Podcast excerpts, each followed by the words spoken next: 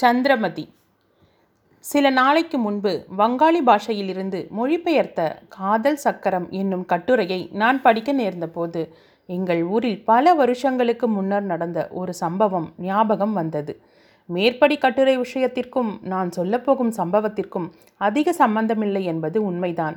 ஆனால் தலைப்பு மட்டும் இரண்டுக்கும் பொருத்தமானது. நான் சொல்லப்போவது ஒரு காதல் சம்பவமே.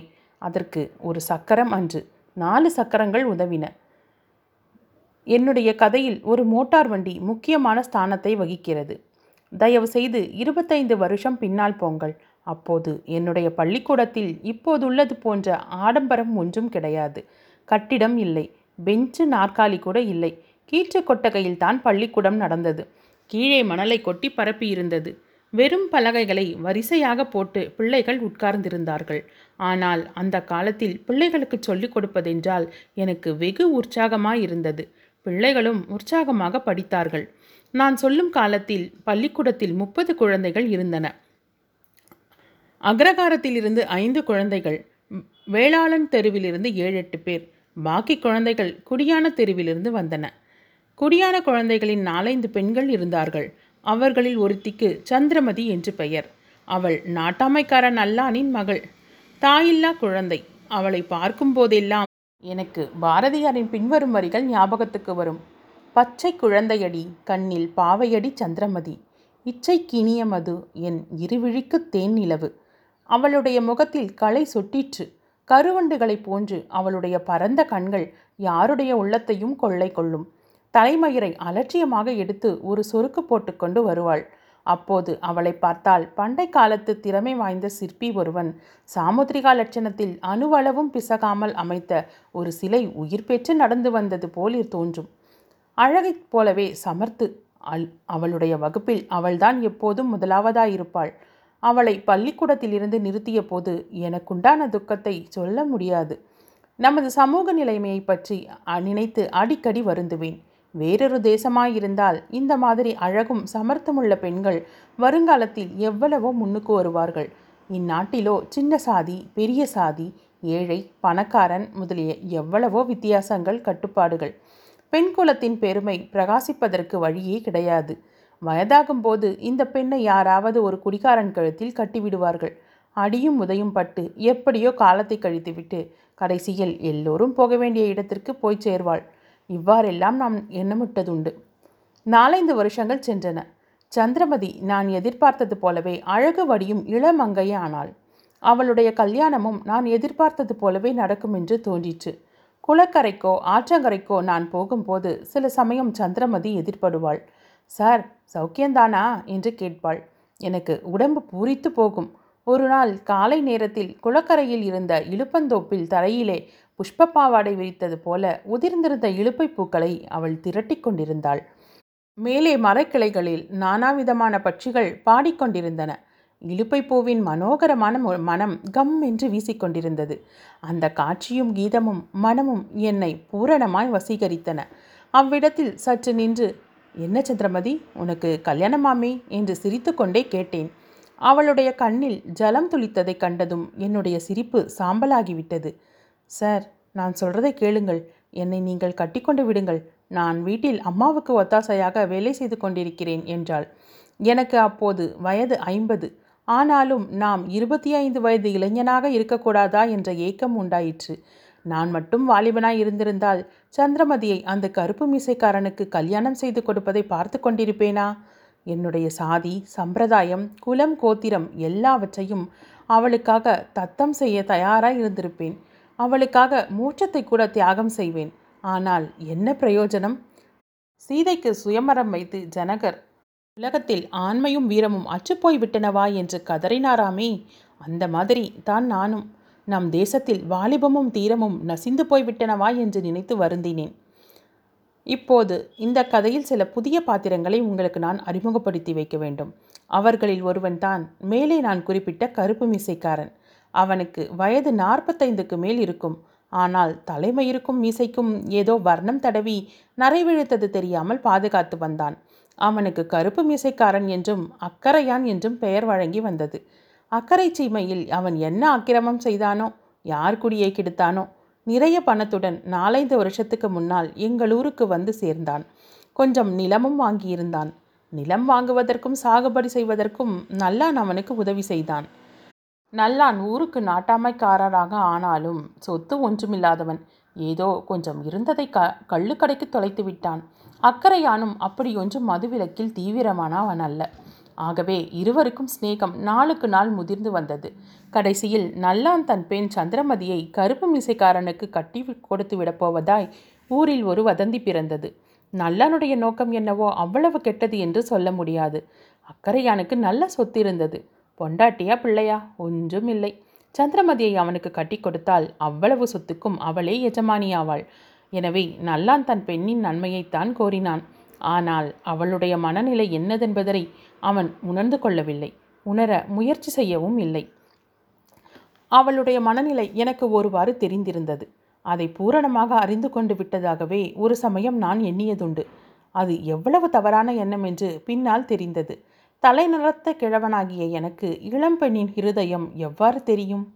நிற்க. எங்கள் கிராமத்திற்கு அடுத்த கிராமத்தில் ஒரு பெரிய ஜமீன்தார் இருந்தார். அவருடைய பிள்ளைகள் சிறு பிள்ளைகளாக இருந்தபோது என்னிடம் படித்தார்கள். பிறகு அவர்கள் சமீபத்தில் உள்ள பட்டணத்திற்கு போய் ஹை ஸ்கூலில் சேர்ந்து படித்தார்கள். பட்டணத்து ஹைஸ்கூல்களில் சமாச்சாரம்தான் உங்களுக்கு தெரியுமே. வருஷத்தில் பாதி நாளைக்கு மேல் விடுமுறைதான். விடுமுறைக்காக பிள்ளைகள் ஊருக்கு வரும்போதெல்லாம் அவர்களை ஜமீன்தார் என்னிடம் அனுப்பி வைப்பார். இந்த பிள்ளைகளுடன் ஜமீன்தாரின் மைத்துனர் மகன் ஒருவனும் வருவான். அவன் பெயர் துரையப்பன். முதலிலே அந்த பையனை அவ்வளவாக எனக்கு பிடிக்கவில்லை. டாப்பு ஜரப்பு அதிகம். ரொம்ப கர்வக்காரன். பெரியவர்களிடம் மட்டும் மரியாதை கிடையாது. ஐயோ இந்த டப்பாச்சாரியோடு சேர்ந்து நம்முடைய ஜமீன்தாரின் நல்ல பிள்ளைகளும் கெட்டுப் போவார்களே என்று கவலைப்பட்டேன். ஆனால் நாளடைவில் அந்த பையன் மேல் இருந்த வெறுப்பு எனக்கு குறைந்து வந்தது. அவன் மேல் அபிமானம் கூட உண்டாயிற்று. அதற்கு காரணம் என்னவென்று சொன்னால் நீங்கள் ஆச்சரியப்படுவீர்கள். என்னை பற்றி கூட ஒரு மாதிரி நினைக்கத் தொடங்குவீர்கள். ஆனாலும் உண்மையை சொல்லத்தானே வேண்டும். துரையப்பனையும் சந்திரமதியையும் பற்றி ஊரில் வதந்தி உண்டாகி பரவிற்று. கோவிலிலும் குளக்கரையிலும் மாந்தோப்பிலும் களத்துமேட்டிலும் துரையப்பனும் சந்திரமதியும் சந்திப்பதாக பேச்சு ஏற்பட்டது. ஒன்றை பத்தாக சொல்வதுதான் நம்முடைய ஊர் வழக்கமாயிற்றே. ஆகையால் இந்த பேச்சை நான் முழுவதும் நம்பவில்லை. ஆனாலும் அது உண்மையாயிருக்கக்கூடாதென்று ஆசைப்பட்டேன். சந்திரமதிக்கு எவ்வளவு பெரிய அதிர்ஷ்டம் வந்தாலும் தகும். எப்படியாவது அவள் கருப்பு மீசைக்காரனுக்கு வாழ்க்கைப்படாமல் இருந்தால் நல்லது. துரையப்பன் பணக்காரனாய் இருக்கலாம். சந்திரமதி ஏழையாய் இருக்கலாம். அவர்களுடைய சாதிகளிலும் ஏற்றத்தாழ்வு இருக்கலாம். இதனாலெல்லாம் என்ன மோசம்? அவர்கள் இருவரும் கல்யாணம் செய்து கொண்டு ஏன் சுகமாய் இருக்கக்கூடாது? வதந்தியில் கொஞ்சம் உண்மை உண்டென்று எனக்கு சீக்கிரத்தில் தெரிய வந்தது. ஒரு நாள் அந்த கருப்பு மிசைக்காரன் அவன் மோரக்கட்டையில் இடி விழ என்னிடம் வந்தான். சார் அப்புறம் என்மேல் தப்பு சொல்லாதீங்கோ. யாரோ ஒரு வெள்ளாழ பையன் வந்திருக்கிறானாமே இங்கே துரையப்பன் என்று. அவன் இனிமேல் இந்த ஊர் பக்கம் தலை காட்டக்கூடாது. அப்படி தலை காட்டினால் வெட்டி மடைவாயில் வைத்து விடுவேன் என்றான். இந்த உருட்டலுக்கெல்லாம் நானா பயப்படுகிறவன்? துரையப்பனுடைய தகப்பனார் லேசுப்பட்டவர் அல்லவென்றும் கவர்மெண்ட்டே அவர் கைக்குள் அடக்கம் என்றால் துரையப்பன் மேல் யாராவது கையை வைத்தால் போதும். அவன் கதி அதோ கதிதான் என்றும் நான் திருப்பி பயமுறுத்தினேன். எல்லாம் சீக்கிரம் பார்க்கலாம் என்று அக்கறையான் உரிமை கொண்டு போய்விட்டான். இன்னும் ஒரே ஒரு புதிய ஆளை உங்களுக்கு நான் தெரியப்படுத்தியாக வேண்டும். அவனுடைய பெயர் நாகரத்தினம். குடியான பையன். இவனை பற்றி எப்படியெல்லாம் என்னுடைய அபிப்பிராயத்தை மாற்றிக்கொள்ள வேண்டி வந்தது என்பதை நினைக்கும்போது எனக்கே வெட்கமாயிருக்கிறது. அவனும் நாலாம் வகுப்பு வரையில் என் பள்ளிக்கூடத்தில் படித்தவன்தான். அப்புறம் விவசாயத்தில் அவன் தகப்பனுக்கு ஒத்தாசையாக வேலை செய்யத் தொடங்கினான். தகப்பன் இறந்த பிறகு அவன் விவசாயத்தை விட்டுவிட்டான். ஒரு வண்டியும் ரெண்டு காளைகளும் வாங்கி சத்த வண்டி ஓட்டத் தொடங்கினான். இந்த தொழிலில் அவன் உல்லாசமாக காலம் கழித்தான் என்றே சொல்ல வேண்டும். சில நாள் நான் பார்த்திருக்கிறேன். அவன் சத்தத்துக்கு வண்டி அடித்துவிட்டு திரும்பி வெறும் வண்டியை சாலையோடு ஓட்டி கொண்டு வருவான். அப்போதெல்லாம் மானா மருதையிலே ஒரு மறிக்கொழுந்து கூடைக்காரி என்று வாய்விட்டு உல்லாசமாக பாடுவான். அதை கேட்கும்போது எனக்கு கூட இந்த பிள்ளைகளுடன் டானா டாவனா என்று மாரடித்து கொண்டிருப்பதை விட்டு வண்டி ஓட்டத் தொடங்கலாமா என்று தோன்றும்.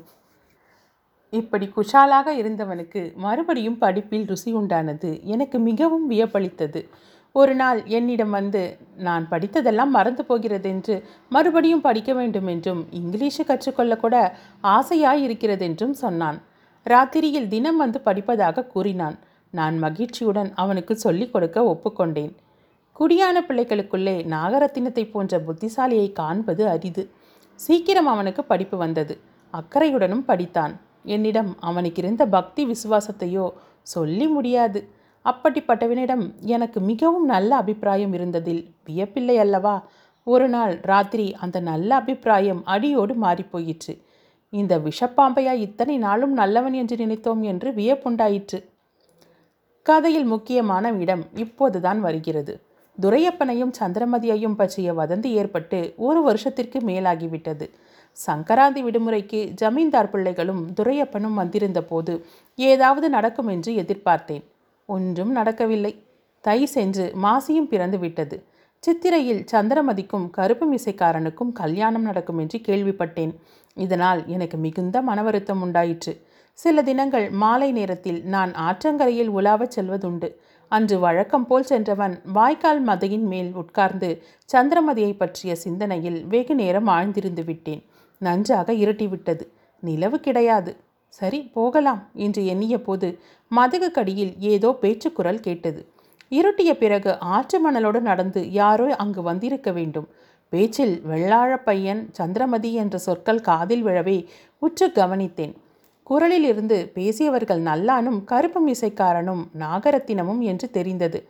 நல்லான் கருப்பு மிசைக்காரன் இவர்களுடனே நாகரத்தினமும் இருந்தது தான் எனக்கு வியப்பு அளித்தது. அவர்கள் என்ன பேசுகிறார்கள் என்று கேட்க ஆவல் உண்டாயிற்று. சமய சந்தர்ப்பங்களும் அதற்கு உதவி செய்தன. அவர்கள் பேசியதை கேட்க கேட்க எனக்கு கோபம் பொங்கிக் கொண்டிருந்தது. அட பாவிகளா இப்படியா சூழ்ச்சி செய்கிறீர்கள்? வெளிப்பார்வைக்கு சாதுவைப் போல் தோன்றிய இந்த நாகரத்தினத்தின் வஞ்ச நெஞ்சம்தான் என்ன? என்னை அறியாமல் அடே படுபாவி என்ற வா வார்த்தைகள் என் வாயிலிருந்து வந்துவிட்டன. யாரங்கே என்று ஒரு குரல் கேட்டது. ஏன்? நான் தான் என்றேன். அடுத்த நிமிஷம் மூன்று பேரும் வந்து என்னை சூழ்ந்து கொண்டார்கள். அக்கறையான் தன் மடியில் சருகி இருந்த கொடுவாளை கையில் எடுத்துக்கொண்டான் இதோ பாருங்க சார் இந்த கொடுவாளால் சிங்கப்பூரில் ஒம்பது பேரோட தலையை சீவியிருக்கேன். தெரியுமா? என்றான். அவன் வாயிலிருந்து சாராய நாற்றம் குப்பென்று அடித்தது. அந்த கும்மிருட்டில் நிர்மானுஷ்யமான அந்த இடத்தில் அவன் அப்படி பேசியது எனக்கு பயத்தை உண்டாக்கிற்று. கை கால்கள் வடவெடுத்தன. மேலும் அவன் தொடர்ந்து நாங்கள் பேசியது உங்கள் காதில் விழுந்திருக்கும். அதை வேறு யாரிடமும் சொல்வதில்லை என்று உங்கள் தலைமையில் அடித்து சத்தியம் செய்யுங்கள். இல்லாவிட்டால் இங்கேயே உங்களை வெட்டி இந்த மதகின் அடியில் புதைத்து விடுவேன் என்றான். வாழ்க்கையில் நம்முடைய குணத்தை சோதிக்க கூடிய சில சந்தர்ப்பங்கள் ஏற்படுகின்றன. அந்த சந்தர்ப்பங்களில் தீரத்துடன் நடந்து கொள்ள நாம் தவறிவிடுகிறோம். பிறகு வாழ்நாள் முழுவதும் அடாடா இப்படி செய்தோமே அப்படி செய்தோமே என்று சிந்தித்து கவலைப்படுகிறோம். கருப்பு மீசைக்காரன் என்னை பயமுறுத்திய போது போ உன்னாலானதை செய்து கொள் நான் வாக்குறுதி ஒன்றும் கொடுக்க மாட்டேன் என்று நான் சொல்லியிருக்க வேண்டும். ஆனால் அப்படி சொல்ல எனக்கு தைரியம் வரவில்லை. எனக்கென்னப்பா வந்தது? உங்கள் துணை. நான் தலையிடவில்லை. நான் ஒருவரிடமும் சொல்லவில்லை என்றேன். கருப்பு மீசைக்காரன் அது போதாது என்றான். அவன் இஷ்டப்படி சத்தியமாய் என்று சொல்லி தலையில் அடித்து கொடுத்தேன். அவர்களுடைய சம்பாஷணை இன்னதென்பதை இங்கே நான் எழுதினாலும் சத்தியத்தை மீறியதாகும் என்று பயப்படுகிறேன். ஆதலின். பின்னால் நடந்த சம்பவங்களை மட்டும் கதையைப் போல எழுதிச் சொல்கிறேன். அவற்றிலிருந்தே மேற்படி சம்பாஷணையின் போக்கை நீங்கள் ஊகித்து அறிந்து கொள்ளலாம். ஞானரதம் என்னும் நூலில் கந்தர்வலோகத்து மதனன் விழாவை பற்றி படித்திருப்பீர்கள். எங்கள் ஊர் குடியான தெருவிலும் மாசி மாதத்து பௌர்ணமி அன்று காமன் பண்டிகை கொண்டாடுவார்கள். பாரதியார் வர்ணித்திருக்கும் கந்தர்வலோக விழாவிலுள்ள சௌந்தர்ய அற்புதம் ஒன்றும் இங்கே கிடையாது. நுண்வான் கொண்டு அமைக்கப்பட்ட பதுமைகள் சைத்ரிக் ஜீவன் பெற்ற சித்திரங்கள் மாட நிலத்து மண்டபங்கள் சூரியகாந்த க கல்மேடைகள் அழகே உருவெடுத்த கந்தர்வ யுவதிகள் இவர்கள் அவர்கள் இணை இணையாக வட்டங்களில் கூத்தாடும் காட்சிகள் முதலியவற்றை எங்கள் ஊர் மதனன் விழாவில் பார்க்க முடியாது. ஆனால் கந்தர்வலோகத்திற்கும் மண்ணுலகிற்கும் பொதுவான அம்சம் ஒன்று மட்டும்தான் உண்டு. அதுதான் பூரண சந்திரனின் மோகன நிலவு. குப்பை குளங்கள் நிறைந்து தரித்திரம் தாண்டவமாடும் எங்கள் கிராமத்திலே கூட மாசி மாதத்து பௌர்ணமி அன்று இரவு சௌந்தர்ய தேவதை கொலுவீற்றிருப்பாள். இன்னொரு விதத்திலும் கந்தர்வலோக மதனன் விழாவுக்கும் எங்கள் ஊர் மன்மதசாமி உற்சவத்திற்கும் ஒற்றுமை உண்டு. அதாவது விழாவில் கலந்து கொள்வோர் காட்டும் உற்சாகத்தில் தொண்டு கிழவர் முதல் குஞ்சு குழந்தைகள் வரையில் இரவு முழுவதும் மெய்மறந்து களிப்பு கடலில் மூழ்கியிருப்பார்கள். தந்தத்தை ஒத்த வெண்ணிற தென்னங்குருத்துக்களை கொண்டு சப்பரம் கட்டுவார்கள். அதில் சிவபெருமான் படம் ஒன்றை வைத்து ஊர்வலம் விடுவார்கள் சப்பரத்துக்கு எதிரில் மன்மத வேஷமும் ரதி வேஷமும் போட்டு இரண்டு பிள்ளைகளை நிறுத்தியிருப்பார்கள். மன்மதன் கையில் ஒரு வில்லை வைத்துக்கொண்டு பானம் விடுவது போல் சைகை காட்டி கொண்டிருப்பான். ரதி வேண்டாம் வேண்டாம் என்று சமிக்ஜை செய்து கொண்டிருப்பாள். இப்படி ஊர்வலம் விட்டு இரவு பிஞ்சாமத்தில் வெள்ளி முளைக்கும் நேரத்தில்தான் மன்மதசாமி கோவிலுக்கு வந்து சேர்வார்கள். பிறகு மன்மத தகனம் நடக்கும். பின்னர் எல்லோரும் கும்பலாய் குளத்திற்கு சென்று ஸ்நானம் செய்துவிட்டு வீடு திரும்புவார்கள். யாரோ ஒருவர் எழுதியிருந்தாரே. அதுபோல் சிவபெருமான் ஒரு சிறந்த ரசிகர் என்பதில் சந்தேகமே இல்லை. பாருங்கள் அவர் மன்மதனுடைய உடலை எரித்துவிட்டு அவனுடைய சக்தியை மட்டும் உலகத்தில் விட்டு வைத்திருக்கிறார். இதற்கு பதிலாக அவர் மன்மதனுடைய உடலை சும்மா விட்டுவிட்டு அவனுடைய சக்தியை அழித்திருந்தாரானால் உலகம் எவ்வளவு வெறுமையாய் போயிருக்கும்? வாழ்க்கை எவ்வளவு விரசமாய் இருந்திருக்கும்? மன்மத தகனம் நடைபெற்ற அன்றிரவிலேயே வேறொரு பக்கம் அவனுடைய சக்தி வேலை செய்து கொண்டிருந்தது. எங்கள் கிராமத்திற்கு மேற்கே அரை மைல் தூரத்தில் பெரிய சாலை போகின்றது. அதற்கு கிராமத்திலிருந்து கிளைப்பாதை வழியாக போக வேண்டும்.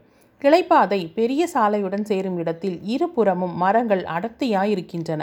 அவ்விடத்தில் அன்று வெள்ளி முள் முளைக்கும் நேரத்திலே ஒரு மோட்டார் வண்டி நின்று கொண்டிருந்தது. அதில் டிரைவருடைய ஆசனத்தில் துரையப்பன் உட்கார்ந்திருந்தான். கிளைப்பாதையை அவன் அடிக்கடி நோக்கிக் கொண்டிருந்தான். சற்று நேரத்திற்கெல்லாம் கிளைப்பாதையில் இரண்டு உருவங்கள் தென்பட்டன. அவை அருகில் நெருங்கிய போது சந்திரமதியும் நாகரத்தினமும் என்று தெரிய வந்தது. மேற்கு திசையின் அடிவானத்தில் இறங்கிக் கொண்டிருந்த வெளிரிய சந்திரனின் ஒளி சந்திரமதியின் முகத்தில் படுங்கால் அவளுடைய இதழ்களில் புன்னகையும் கண்களில் நீர்த்துளியும் இருப்பது தெரிய வந்தது. அந்நீர்த்துளிகளில் சில சமயம் நேராக சந்திரகட கணங்கள் விழுந்தபோது அவை ஒளி வீசும் முத்துக்கள் போல் பிரகாசித்தன. மோட்டாரின் அருகில் அவர்கள் வந்ததும் துரையப்பன் சற்றென்று இறங்கி கதவை திறந்தான். சந்திரமதி பின் ஆசனத்திலும் நாகரத்தினம் துரையப்பனுக்கு பக்கத்திலும் உட்கார்ந்தார்கள். வண்டி கிளம்பிற்று. அதே சமயத்தில் தூரத்தில் நெருப்பின் ஜுவாலைத்து கிளம்புவது தெரிந்தது. மன்மத தகனத்தின் கோலாகல சப்தம் வந்து கொண்டிருந்தது. மோட்டார் வண்டி கிராம கிராமந்தரங்களையெல்லாம் கடந்து சென்று காலை சுமார் பத்து மணிக்கு தஞ்சாவூரை நெருங்கிற்று. அப்போதெல்லாம் பட்டணங்களைச் சுற்றிலும் சுங்கச்சாவடிகள் உண்டு. மோட்டார் வண்டிக்காரர்கள் சில சமயம் ஏமாற்றி விடுகிறார்கள் என்பதற்காக தூரத்தில் கார் சத்தம் கேட்கும் போதே ஒரு நீளமான மூங்கிலை எடுத்து சாலையின் குறுக்கே மாட்டி விடுவார்கள் மோட்டார்கள் நின்றுதான் ஆக வேண்டும். துரையப்பனுடைய காரும் சுங்கம் கொடுப்பதற்காக நின்றது. அதே சமயத்தில் சுங்கச்சாவடிக்கு அருகில் இருந்த வெற்றிலைப்பாக்கு கடையில் இருந்து இரண்டு மனிதர்கள் வந்தார்கள். அவர்கள் வண்டியின் அருகில் வந்து கதவை திறந்து கொண்டு சந்திரமதியின் பக்கத்தில் உட்கார்ந்தார்கள். அவர்கள் வேறு யாருமில்லை. கருப்பு மிசைக்காரனும் நல்லானும் தான். துரையப்பன் திகைத்து போனான். சுங்க ரசீது கிடைத்தது. மூங்கிலையும் எழுத்தாகிவிட்டது. ஆனால் துரையப்பன் வண்டியை ஓட்டவில்லை. அக்கறையான் தன்னுடைய பொடிடப்பியை எடுத்து ஓர் உறிஞ்சி உறிஞ்சினான். பிறகு கையை உதறிக்கொண்டே ஏன் தம்பி தாமதம்? ஓட்டுங்க. எங்களை எங்கே போகலாம் என்று உத்தேசித்து வந்தீங்களோ அந்த இடத்துக்கே ஓட்டுங்க என்றான். இதற்குள் வேடிக்கை பார்க்க ஜனங்கள் வந்து கூடிவிட்டார்கள். அங்கு நிற்பதில் பயனில்லை என கண்ட துரையப்பன் வண்டியை விட்டுக்கொண்டு சென்றான். பட்டினத்திற்குள் ஒரு சந்தில் நுழைந்து பூட்டியிருந்த ஒரு வீட்டிற்கெதிரில் நிறுத்தினான். நாகரத்தினத்திடம் சாவியை கொடுத்து திறக்கச் சொன்னான். எல்லோரும் வண்டியில் இருந்து இறங்கினார்கள். துரையப்பன் மட்டும் தயங்கினான். கருப்பு மிசைக்காரன் அவனுடைய கையை பிடித்து வாங்க தம்பி வாங்க என்று கூறி இறக்கினான். உள்ளே போய் எல்லோரும் உட்கார்ந்த பிறகு அக்கறையான் தம்பி இப்போ என்ன சொல்றீங்க? என்று கேட்டான். என்னத்த சொல்றது? இந்த பெண் பட்டணம் பார்க்க வேண்டுமென்றால் அழைத்து கொண்டு வந்தேன். உங்களுக்கு இஷ்டமில்லை என்றால் திருப்பி அழைத்து கொண்டு போங்கள் என்றான். அப்படியெல்லாம் கோபிக்க வேண்டாம் தம்பி. அப்புறம் நாட்டாமைக்காரர் வீட்டு எருமை கன்று குட்டி புல்லு தின்னாது என்றான் அக்கறையான். அதை கேட்ட நல்லான் கொல் என்று சிரித்தான். இப்படி கொஞ்சம் நேரம் அகட விகடம் பேச்சு ஆன பிறகு அதெல்லாம் இருக்கட்டும் தம்பி மேற்கொண்டு நடக்கிறத பற்றி பேசுங்க என்றான் அக்கறையான். மேற்கொண்டு என்ன நடக்கிறது? நீங்கள் சொல்லாவிட்டாலும் நான் சொல்கிறேன். எப்படியும் நீங்கள் சந்திரமதியை இட்டுக்கொண்டு வந்து விட்டீர்கள். மறுபடியும் நாங்கள் அவளை அழைச்சிக்கிட்டு போகிறது நியாயமில்லை. எப்படியாவது அவள் சுகமாக இருந்தால் நாட்டாமைக்காரருக்கு சந்தோஷந்தான் ஆனால் அந்த பெண்ணை வளர்க்கறதுக்கு அவர் ரொம்ப பாடுபட்டிருக்கிறார். ஒரு மூவாயிரம் ரூபாய் கொண்டு வந்து கொடுத்துவிட்டு குசாலாக அழைத்து கொண்டு போங்க. அவ்வளவுதான் நாங்கள் சொல்கிறது என்றான். துரையப்பன் கொஞ்சம் நேரம் யோசனை செய்தான். சரி மூன்று நாள் எனக்கு அவகாசம் கொடுங்கள் பணம் கொண்டு வருகிறேன் என்றான். அதற்கு அவர்கள் சம்மதிக்கவே துரையப்பன் வீட்டை விட்டு வெளியேறி மோட்டாரை செலுத்தி கொண்டு சென்றான். அவனுடைய பெட்டி மட்டும் அவர்களிடம் இருந்தது. இதெல்லாம் திங்கட்கிழமை நடந்து செவ்வாய் புதன் வியாழன் வரையில் அந்த வீட்டிலேயே இருக்க தீர்மானித்திருந்தார்கள். அவர்களுடைய உத்தேசம் என்னவென்பதை வாசகர்களே யூகித்திருக்கலாம். துரையப்பன் பணம் கொண்டு வருவான். அதை வாங்கி கொண்டு அவனை நஞ்சாய் அடித்து போட்டுவிட்டு மற்றவர்கள் எல்லோரும் ஊருக்கு திரும்பி விடலாம் என்று எண்ணியிருந்தார்கள். ஆனால் சந்திரமதி அதற்கு குறுக்கே நின்றாள். துரையப்பன் போனதிலிருந்து அவள் கண்ணீர் விடத் தொடங்கிவிட்டாள். நாளாக ஆக அவளுடைய துக்கம் அதிகமாயிற்று. துரையப்பன் திரும்பி வரும்போது அவ் வீட்டில் தன்னால் இருக்க முடியாதென்றும் இருந்தால் கட்டாயம் அவனிடம் உண்மையை கூறி எச்சரிக்கும்படி இருக்கும் என்றும் கூறினாள். கடைசியாக புதன்கிழமையன்று அவளை ஊருக்கு அனுப்பிவிட தீர்மானித்தார்கள். நல்லானுக்கு தனியாக இருந்து சமாளிக்க தைரியமில்லை. அக்கறையானை தனியே விட்டுவிட்டு போனால் மூவாயிரம் ரூபாயும் தன்னிடம் ரொக்கமாக வரவேண்டும் என்ற பயமும் அவனுக்கு இருந்தது. ஆகவே நாகரத்தினத்துடன் சந்திரமதியை கூட்டி அவனை ஊருக்கு அனுப்பிவிட தீர்மானித்தார்கள். புதன்கிழமை காலையில் நாகரத்தினமும் சந்திரமதியும் திருநாகேஸ்வரத்திற்கு டிக்கெட் வாங்கி கொண்டு தஞ்சாவூர் ஸ்டேஷனில் ரயில் ஏறினார்கள். துரையப்பனை அடித்து ஹிம்சிக்கக்கூடாது என்று சந்திரமதி நூறு தடவை மன்றாடி நல்லானிடம் வாக்குறுதி வாங்கி கொண்டாள். ஆனால் அக்கறையான் வாய் திறக்கவில்லை. வியாழக்கிழமை பொழுது விடிந்ததிலிருந்து துரையப்பன் வருவான் வருவான் என்று நல்லானும் கருப்பு மிசைக்காரனும் எதிர்பார்த்து கொண்டிருந்தனர். அவன் வரவே இல்லை. ஓஹோ பையன் ஏமாற்றி விட்டான் என்று அப்போதுதான் அவர்களுக்கு தோன்றியது. உடனே இரண்டு பேருக்கும் ஒருவித பயம் உண்டாகிவிட்டது. ஒரே மூச்சாக ரயில்வே ஸ்டேஷனுக்கு சென்று ரயில் ஏறினார்கள். வாசகர்களுடைய மனத்தில் நெடுநேரமாயிருந்து வரும் சந்தேகத்தை இப்போது நிவர்த்தி செய்கிறேன். ஏதோ அருகில் இருந்து பார்த்தது போல சொல்கிறீரே இவ்வளவு விவரங்களும் உமக்கு எப்படி தெரிந்தது என்று கேட்பீர்கள். கருப்பு மிசைக்காரனும் நல்லானும் ஒன்று விடாமல் எனக்கு சொல்லித்தான் தெரிந்து கொண்டேன். சனிக்கிழமையன்று அவர்கள் என்னை தேடிக்கொண்டு வந்தார்கள். அவர்கள் அப்படி என்னை தேடி வந்ததற்கு காரணம் நாகரத்தினமும் சந்திரமதியும் அன்று வரையில் ஊருக்கு வந்து சேராததுதான். அதனால் அந்த இரண்டு பேரும் இவ்வளவு திடுக்கிட்டு போயிருக்க வேண்டும் எவ்வளவு கவலைக்குள்ளாயிருக்க வேண்டும் என்று நான் சொல்ல வேண்டியதில்லை. ஆகையினாலே தான் அதுவரையில் என்னை மதித்திருந்த அக்கறையான் என்னை தேடிக்கொண்டு வந்தான். சார் மோசம் போய்விட்டது சார். நீங்கள் தான் யோசனை சொல்ல வேண்டும் சார் என்றான். நல்லானோ பேசக்கூட முடியாதவனாய் கவலையில் மூழ்கியிருந்தான். அவர்கள் எல்லா விவரமும் சொன்ன பின்னர் நாகரத்தினத்திற்கும் சந்திரமதிக்கும் என்னதான் நேர்த்திருக்கலாம் என்று உங்களுக்கு தோன்றுகிறது என்று கேட்டேன். துரையப்பன் ஆழ்வளத்துடன் வந்து வழியில் அவர்களை சந்தித்து நாகரத்தினத்தை கொன்றுவிட்டு சந்திரமதியை கொண்டு போயிருப்பான் என்று அவர்கள் நினைத்தார்கள்.